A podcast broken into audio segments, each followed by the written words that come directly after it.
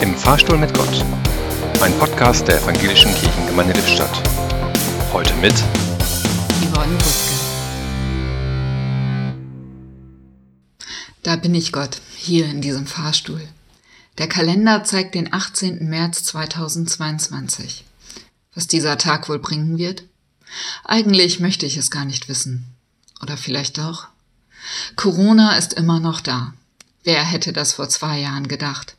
Da war ich am 18. März 2020 gerade damit beschäftigt zu verstehen, dass es tatsächlich einen Lockdown gibt, dass dieses Virus wirklich gefährlich, sogar tödlich ist und Maßnahmen notwendig macht, wie ich, wie wir alle sie noch niemals zuvor erlebt haben. Und jetzt?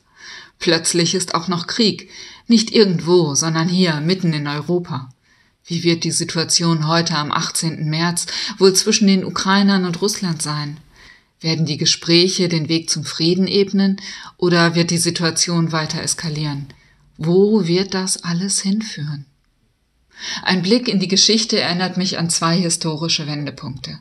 In Berlin gibt es den Platz des 18. März. Er erinnert an die Märzrevolution von 1848, in der die freiheitlichen und demokratischen Traditionen in Deutschland begründet wurden. Und am 18. März 1990 fand die erste freie Volkskammerwahl der DDR statt.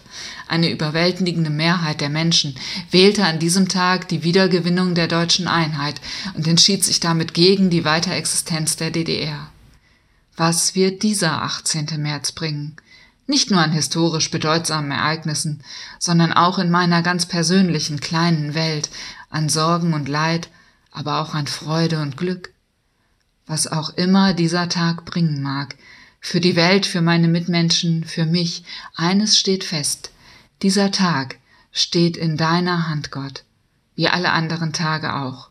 Und darum bete ich zu dir, rufe ich zu dir, Herr, bleib bei mir, segne diesen Tag, und wende ihn zum Guten.